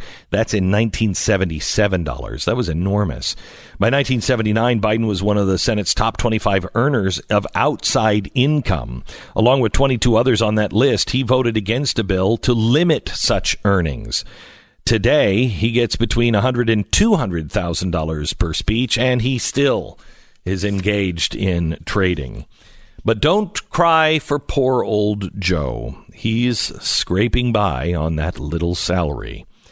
One thing you could never accuse Joe Biden of is failing to take care of his own. He's a family man. When his second son, Hunter Biden, graduated from Yale Law School in 1996, Hunter was hired as a lobbyist with MBNA, which is a major credit card company based in Delaware. Now, reminder Joe Biden was a Delaware senator for 36 years before he became vice president. So between 1989 and 2008, MBNA was Joe's largest corporate donor, and they also employed his son.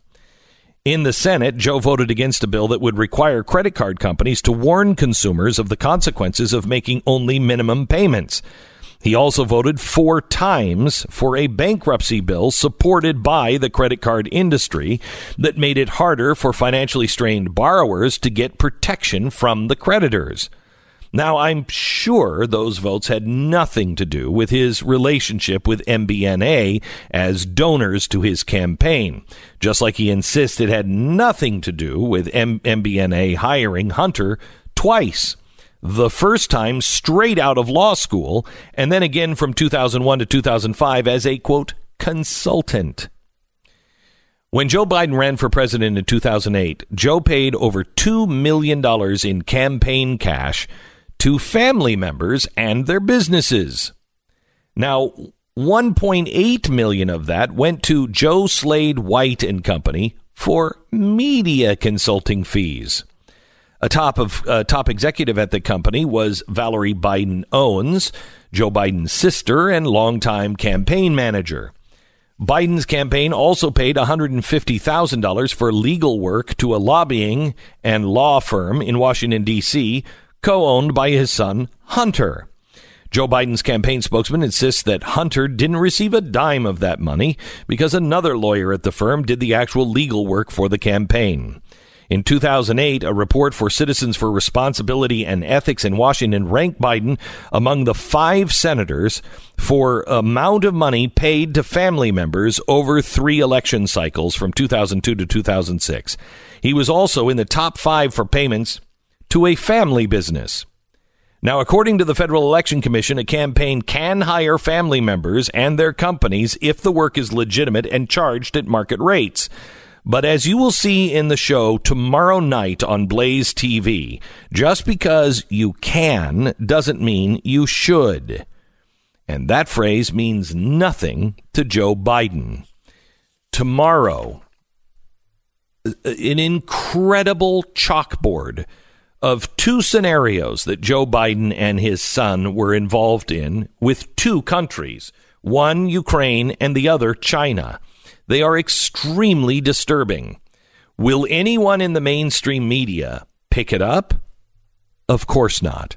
But what sent uh, uh, Paul Manafort, I believe, rightly to jail is not going to send Hunter Biden or Joe Biden to jail. And in a country that we believe in justice, we believe in fairness. If Paul Manafort went to jail, Joe Biden and his son should definitely be going to jail. I want to show you that tomorrow. We'll lay it out. I ask that you would subscribe to the Blaze now at blazetv.com slash Glenn, uh, promo code G-L-E-N-N. Please sign up for the Blaze and be ready for uh, tomorrow's broadcast. I think we're going to do uh, we're going to have to do an uh, an extended edition because I and we haven't worked it out yet. We're still trying to get it into the show time, but I don't think we can do it uh, and do it justice because this is a really, really important um, uh, important thing. Last last night we um, we did a show on the border, and if you haven't decided to become a member of the Blaze yet, uh, I posted it this morning uh, on the Glenn Beck YouTube page. You can find that just going to uh, glennbeck.com. And I would ask that you would subscribe uh, to the page. Uh, but uh, that was from last night's show, and that's on the border. And if you want to fix the border, you have to admit what the problem is. And no one is talking about it. And the problem is, and know this sounds crazy, but watch the show because it's all right there. The problem is communists that want to overthrow the United States of America. And the heart of the caravan is happening in Chicago, Illinois. And it's being funded in part by George Soros. It is a very eye opening look. You will not look at the border the same way. You can find that show for free. Please send it to all of your friends. Send it to your Congress people. Send it to your senators. Send it to anybody you trust. Send it to the White House that is an important look if you want to solve the border and save America. I think we are in the final stretch here. And unless we wake up and stop talking about nonsense, we ain't going to make it.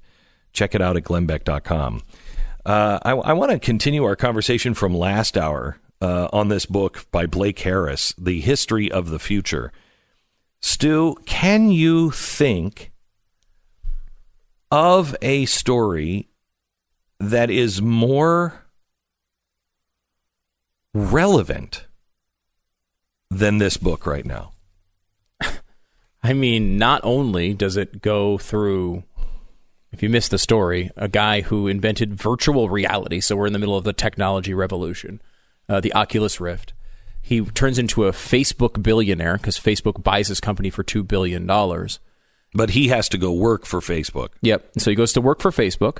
And so that is incredibly relevant. He, we have an inside view of how Facebook actually treats not only their employees, but you know people who disagree with them politically with the emails. written by the guy who was uh, who wrote what was called the best book of the year by NPR, Slate, Goodreads, and Publishers Weekly. Yep, not Okay. a conservative. This is not a conservative. This is a guy who is a great, great researcher and writer.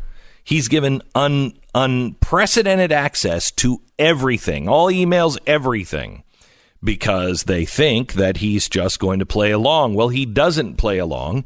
He goes and he's looking for the real truth. And he finds out that in 2016, uh, the guy who invented Oculus, this then 23 year old kid, um, he in a trailer, by the way, an amazing entrepreneurial story. yeah, it's a great entrepreneurial story. Yeah. Um, he is uh, he is a supporter of of Trump.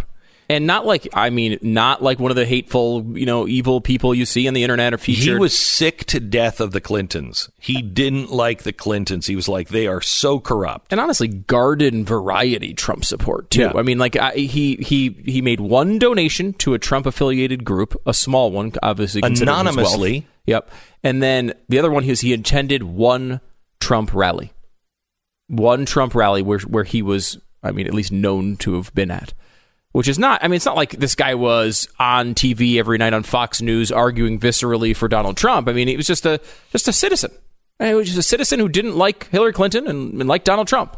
So he goes and uh, uh, he makes this anonymous uh, campaign donation. Somebody finds out about it, and they twist this into he's the guy behind all of the evil memes.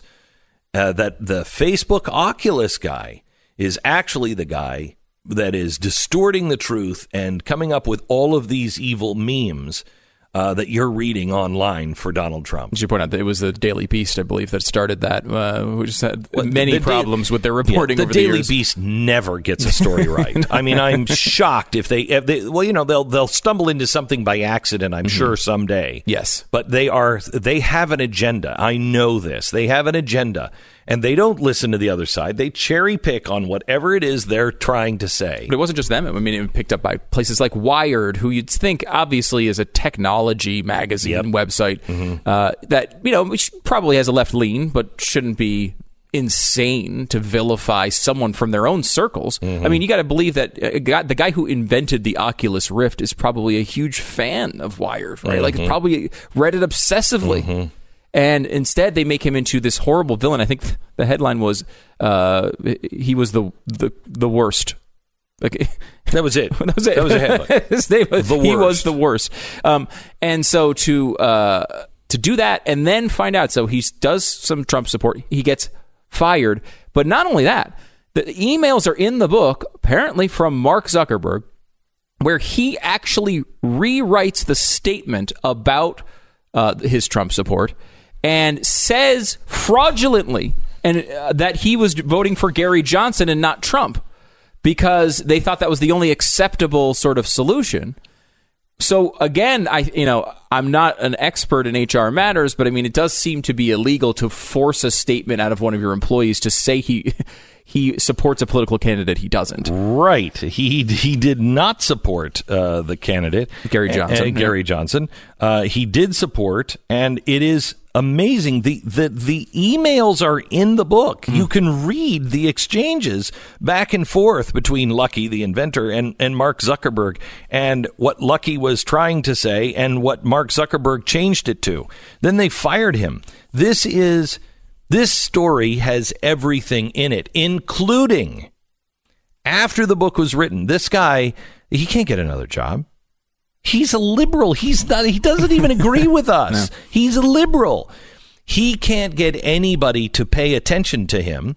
He all he said on the air, the journalists that he's talking to, they're like, so what? It hurts Trump supporter. Who cares? I mean, that was incredible. It's incredible. To hear him say that. I mean, I don't know if people recognize how big of a deal that is, but to hear him say this say. guy is no slouch. Yeah, he's no slouch. He's a big time author, and he's also not a conservative. To say that he's talking to journalists and they are telling him the reason they don't care is because they don't care about political discrimination when it's about Trump.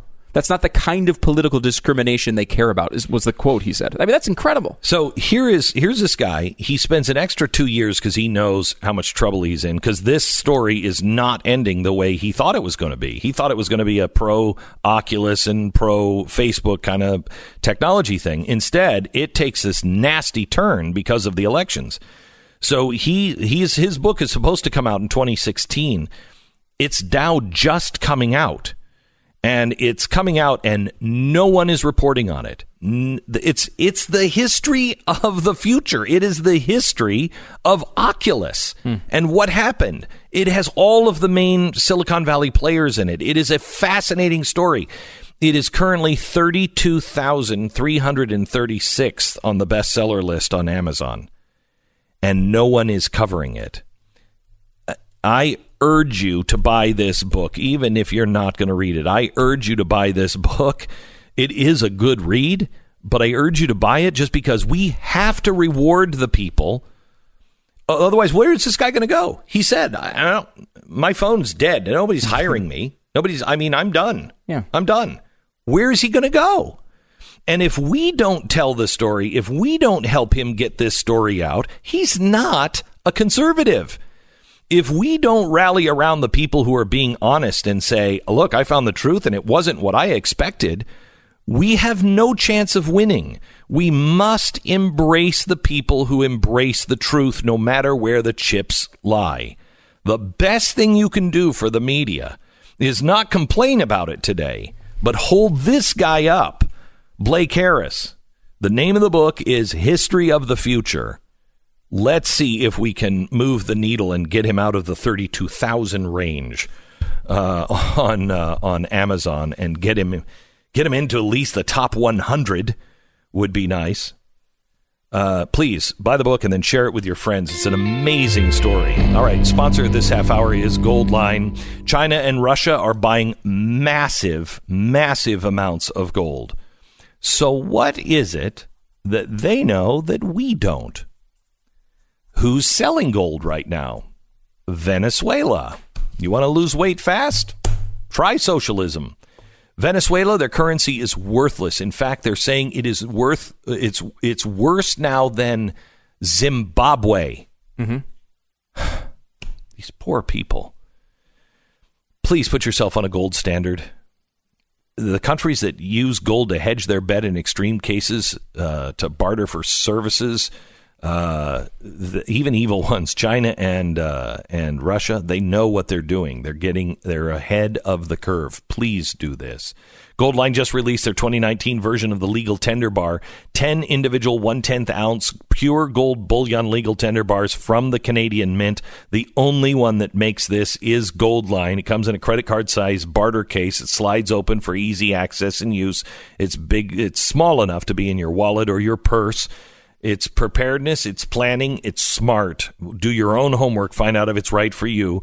Call Goldline, find out how easy it is to own gold or silver. 866 Goldline. They are waiting for you right now. 866 Goldline, 1 866 Goldline or goldline.com. We break for 10 seconds, station ID.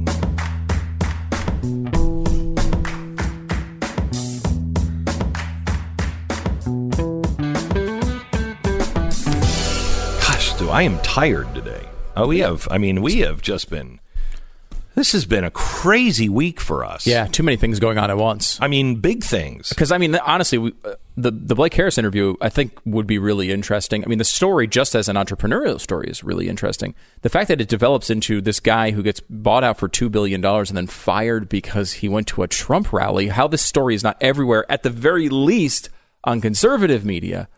I mean, I have no idea. This guy should be everywhere. Everywhere. I mean, I you know, Everywhere. It's a big story because you know, and the media doesn't love Facebook. Uh, you know, they, Yeah, they agree on a lot of things, but they don't know. They don't love Right. Facebook. I mean, there's a dog pile. That's that's the another Yeah. one of the points. There's a dog pile on Yeah. on Facebook right now, and they won't use this. This is damning information. Yeah. this is illegal, for Mark Zuckerberg to do. That's yeah. I mean, that's And what Blake at the said. same time, he's saying, "Hey, by the way, I would like more government regulation." I'm telling you, these tech companies, Google, Facebook, uh, um, and uh, Apple, they are all going to be in bed with the federal government. and, ask Jeeves. I mean, uh, you know, I Jeeves is Jeeves in is- bed. Well, he is all over that. The guy basically is a butler at every you know at every mansion. that's why you can trust him. Is well, I don't know. He's He's involved like- with all those people. But Is he? Jeeves is. I think he's a criminal. Uh, we'll get into that later too. That's another thing that's breaking. But but aside from all of that stuff, you have last night's program on TV where you expose the networks behind what's happening at the border. Uh, all So important. documented. This is just that story. Just that story changes the border. it really does. I mean, it's like it's honestly this week. It's almost like we are doing the work of 60 Minutes. This is what 60. Remember when you used to watch 60 Minutes? You'd be like, "Holy cow! What? Yeah. What?" And it mattered. The stuff we the stuff we put together yesterday, all documented. Uh, you know, it's it's all there. It's all public information. It's all there. We can show you what the goal is of these caravans and who's behind it, who's paying for it, where they came from. It's amazing. You can find that for free today at glennbeck.com. The, the the story tomorrow is also all verifiable mm-hmm. and really good journalists are on this and we're putting it all together and doing a chalkboard on it tomorrow This is on Joe Biden Yeah. his dealings in Ukraine and China specifically, but a lot of corruption stuff there. Which I mean, some of that stuff very likely could be criminal as well. and during the break i just i just saw a note that i wrote to myself don't forget pendulum show today Oh yeah, Today, I'm going to show you what happens if we don't correct this.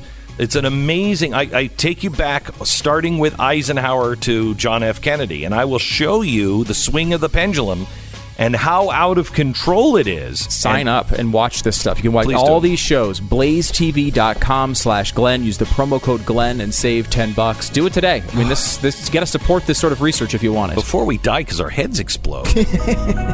Jeez. You're listening to Glenn Beck. All right, got to know. Glenn, I've got good news and bad news. Good news is I'm not sick, but thankfully the amoxicillin has helped my wife and daughter recover from the bug that I never got. I didn't get it because of Field of Greens. Thank you for endorsing this. I think it boosted my immunity, and I don't have time to get sick.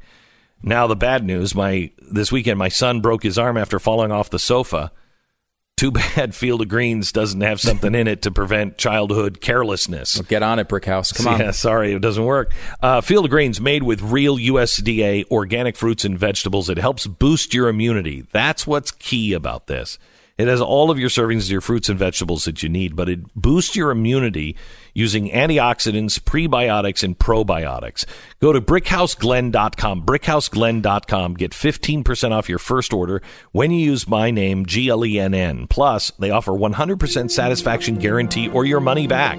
So you don't have anything to lose. Try it. Call 833 ring BHN BHN Brickhouse Nutrition 833 ring BHN or brickhouseglenn.com. With all these developments, we forgot about the most important one. We're voting on the eerie eight of the creepiest Joe Biden photos at BidenBracket.com. Get your vote in now. During the State of the Union, uh, Donald Trump introduced uh, a guy named Matthew Charles. He was one of the first people released under the First Step Act, and he he has an amazing story. He was arrested for selling crack cocaine, and he spent 21 years in prison on a 35 year prison sentence. Uh, he was released in 2016. He walks out of prison with nothing, but he changes his life and uh, he had never had any infractions, any write ups at all in prison. He was a model citizen. He had turned his life over to Christ. He goes out and he starts, you know, immediately getting involved in his community, uh, in his church. Then he finds out in May of 2018, two years later, that was a mistake. You have to go back and serve the remaining decade back in prison. He doesn't throw a fit he goes back. He goes back. He was one of the first released on the new criminal justice reform, uh, and we're thrilled to have him. Uh, Matthew, welcome to the program. How are you, sir? Is Matthew there? Yes, I am. Hi, how are you, sir? How are you doing, sir? I'm doing okay. Uh, I, am I'm, uh, I'm great. It is it is uh, great to talk to you. I'm I, remember when they sent you back, and I read that story, and I thought, how is this happening? First of all, the guy's turned into a model citizen, and how is he dealing with that? When when you heard you had to go back and serve ten years, what was that like? Uh, I was disappointed, uh, a little bit discouraged because at the time I had already served uh, nearly 22 years and had been out for two years. And uh, because the government had appealed it and successfully won, I was being sent back. And the fact that they couldn't take into account any rehabilitation that had taken place within me during that period caused me to very, you know, be very disappointed and discouraged. Now, why couldn't they take into account anything that you had done and anything that you had become? Uh, because at the time, uh, there was no actually incentives for rehabilitation. It was just about incapacitation, where you take a person out of society for a particular period of time, and then when that time is up, whether they're changed or not, you release them. And because I was released based on the changes made to the 2010 sentencing guidelines, they had not been made retroactive to me, so therefore I was still required to oh serve oh 85% of my sentence. Oh my gosh. Oh my gosh. So, Matthew, you got back into prison. And how long were you in prison before this prison justice reform happened? Uh, it took seven months. I went back May 14th and was released January 3rd. And how did you find out about, you know, when you were released? Where were you? What happened? I was in uh, Kentucky at a holding facility waiting to go back to federal prison to serve that remaining 10 years. And during the time that I was rearrested. I was being held in Kentucky, and at the time, the inmates there uh, were speaking about the First Step Act, and they were talking about the different incentives that it had, as well as the discretion that the judges had in their own courtrooms to go below the mandatory minimums. But I didn't know that it was going to actually affect me until late November, early December, when I seen that one of the uh, provisions was that it made retroactive the changes to the 2010 sentencing guidelines. Mm. And so, did you apply for it? Did somebody else apply? Uh, the Public Defender's Office in Nashville, Tennessee, Mr. Michael Holley and Ms. Mariah Wooten, because they were already appealing my reincarceration, I, they had already had petitions before the court. So once President Donald Trump signed it uh, December the 21st, and it became applicable after his signature, they just went on and filed a motion to the district court since they were already doing filings on my behalf, asking them to release me based on the First Step Act. So, Matthew, it it, I mean, I'd like to hear you talk about the. I, I was sitting in the chamber um, during the State of the Union. First of all, how did you get there? Did the president call you? How did you how did you end up at the State of the Union? it would have been nice to get a call directly from the president, yeah. but you know, but I had uh, actually uh, been invited by his staff via email. I was invited twice. I was invited to the first one, but it didn't take place because there was a government shutdown. Right. And the second time, they re-invited me, and once I went there, I was able to go to the White House and meet him mm. prior to going over to uh, the State of the Union at Congress. So it was an experience, but I had actually got the invite from his staff mm. on his wife Melania Trump's behalf. So now you are you're sitting there. The president um, speaks about you. We all stand up and give you a standing ovation. what was that moment like to a guy who had spent 21 years in prison? Nobody was thinking of you are you're released, then you're pulled back, and the system is just grinding you down. What was that moment like to have the president tell your story, have you stand up, and every you know the the members of Congress and the Senate and and the and the White House, the justices, everybody standing up, giving you a round of applause? Uh, it was an, a moment that would never be forgotten by me. It was like I was in awe. Uh, the only thing, as you was expressing uh, those words, the, the picture that came to my mind was like a cartoon character where uh, the roof of the head of the character just takes off and, and shoots toward the sky because it was like unbelievable. So for me, it just felt like that. It was pleasantly overwhelming. I was like, wow, just completely amazed. Never thought in a million years that I would be at the State of the Union, let alone having President Trump to actually speak about that and state welcome home to me. I will. I will tell you that uh, what it said to me is I was I was watching you um, uh, stand there in in the same room with you. As I'm watching that, I thought this is what the American justice system should be. The guy you know, committed a crime. He uh, not only paid for it, but he went and he was reformed and he found redemption and he found his way. And he's now welcome back into society with open arms. Uh, with a with with with the president of the United States saying, "Welcome back, welcome back home." Yes, sir. Tell me about the uh, the pastor. Tell me about your conversion uh, from, you know, guy that belonged in prison to guy that didn't belong in prison. Uh, what it took place was I got arrested in December of 1995 for uh, selling crack cocaine, and once I was arrested and taken to the county jail, I was just there awaiting pretrial and sentencing. But there was a guy there named Jesus Duran who actually had got his sentence and was being transported out. So he had left me some hygiene items, you know, soap, deodorant, uh, toothpaste, and he also left me a Bible. And it was a brown Gideon's King James Bible. So I didn't even know he had it because we never spoke about religion or anything of that nature. So I accepted the gifts that he gave me and he left, but I started reading the Bible. And through reading the Bible, it started coming I guess, to reality and awaken my spiritual uh, side of me. And I started attending Bible study uh, classes at the county jail. And the preacher would come in and do the Bible study, and they often left tracks on how to receive salvation. So I took one of the tracks and I continued to read that Bible on my own time because, you know, in the county jail, you got a lot of time on your hands. so therefore, uh, that led me to uh, stating the words that were on the track, then going to the Bible study uh, classes and openly profess my faith before them as well. And that decision that I made in February of 1996, I want to say two months after I was arrested and placed in the county jail, changed my life forever. But and you everything that you still sorry, had you still had 21 years before you would see the light of day, and when you get out, it's hard for somebody like you to get a, a job and to acclimate. How did you stay the path?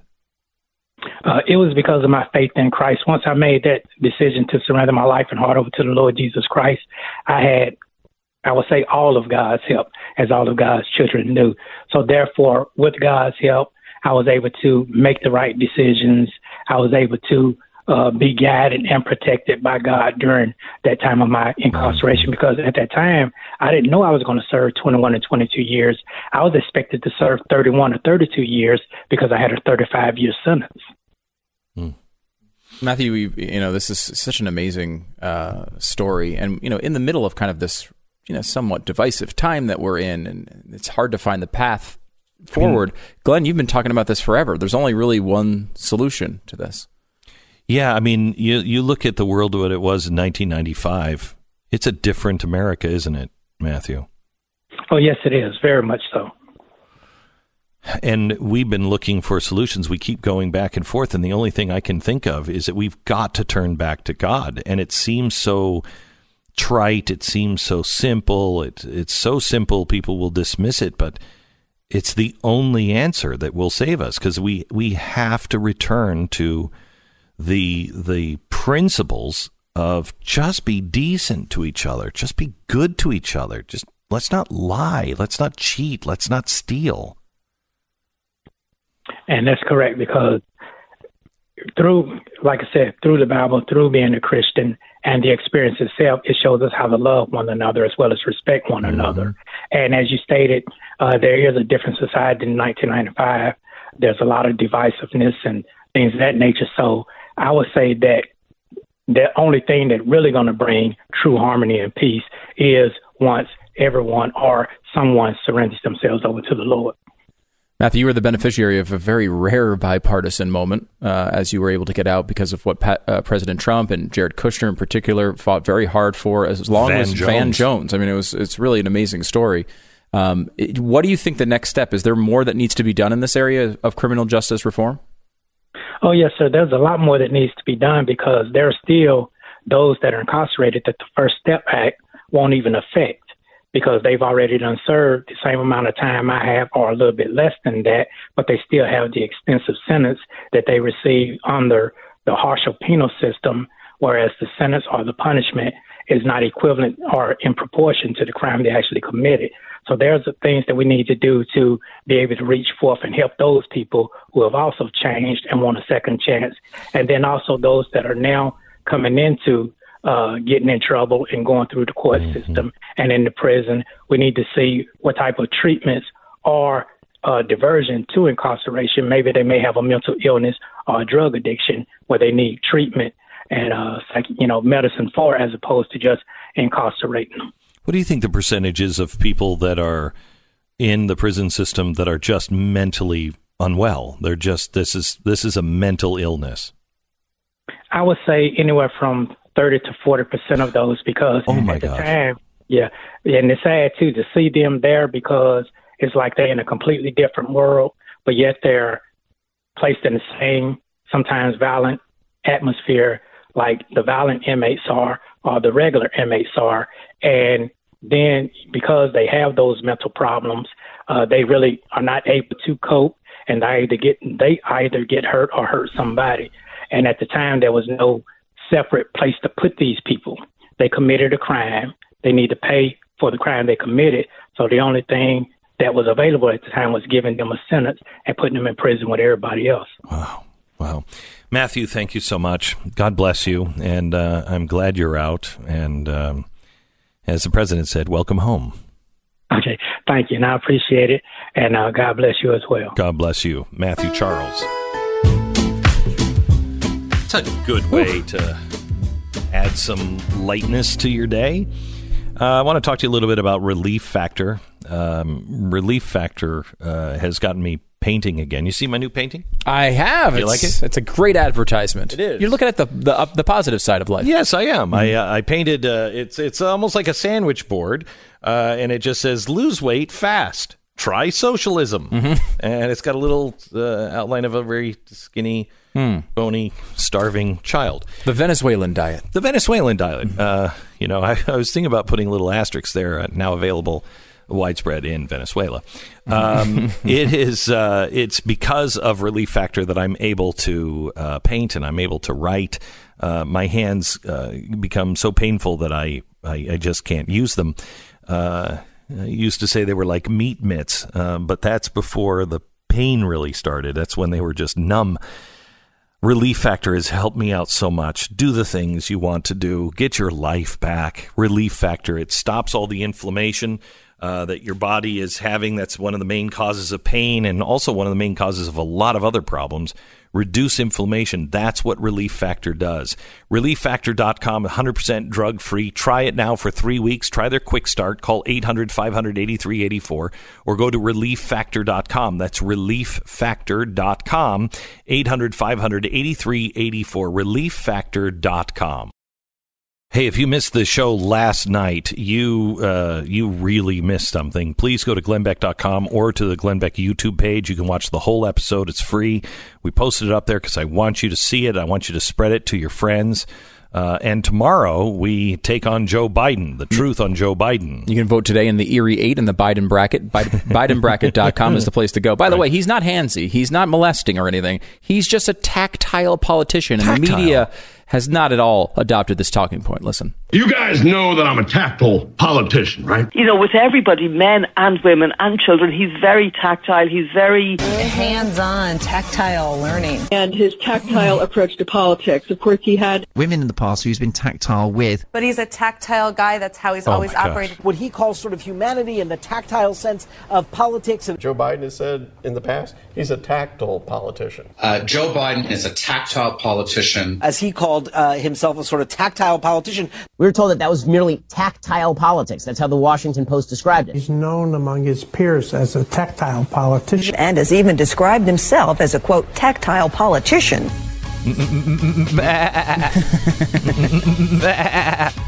Somebody's there with a crook and they're just herding the sheep. Perhaps it is the crook. Find out tomorrow on the Glenn Beck program. Subscribe now to blazetv.com slash Glenn. You're listening to Glenn Beck.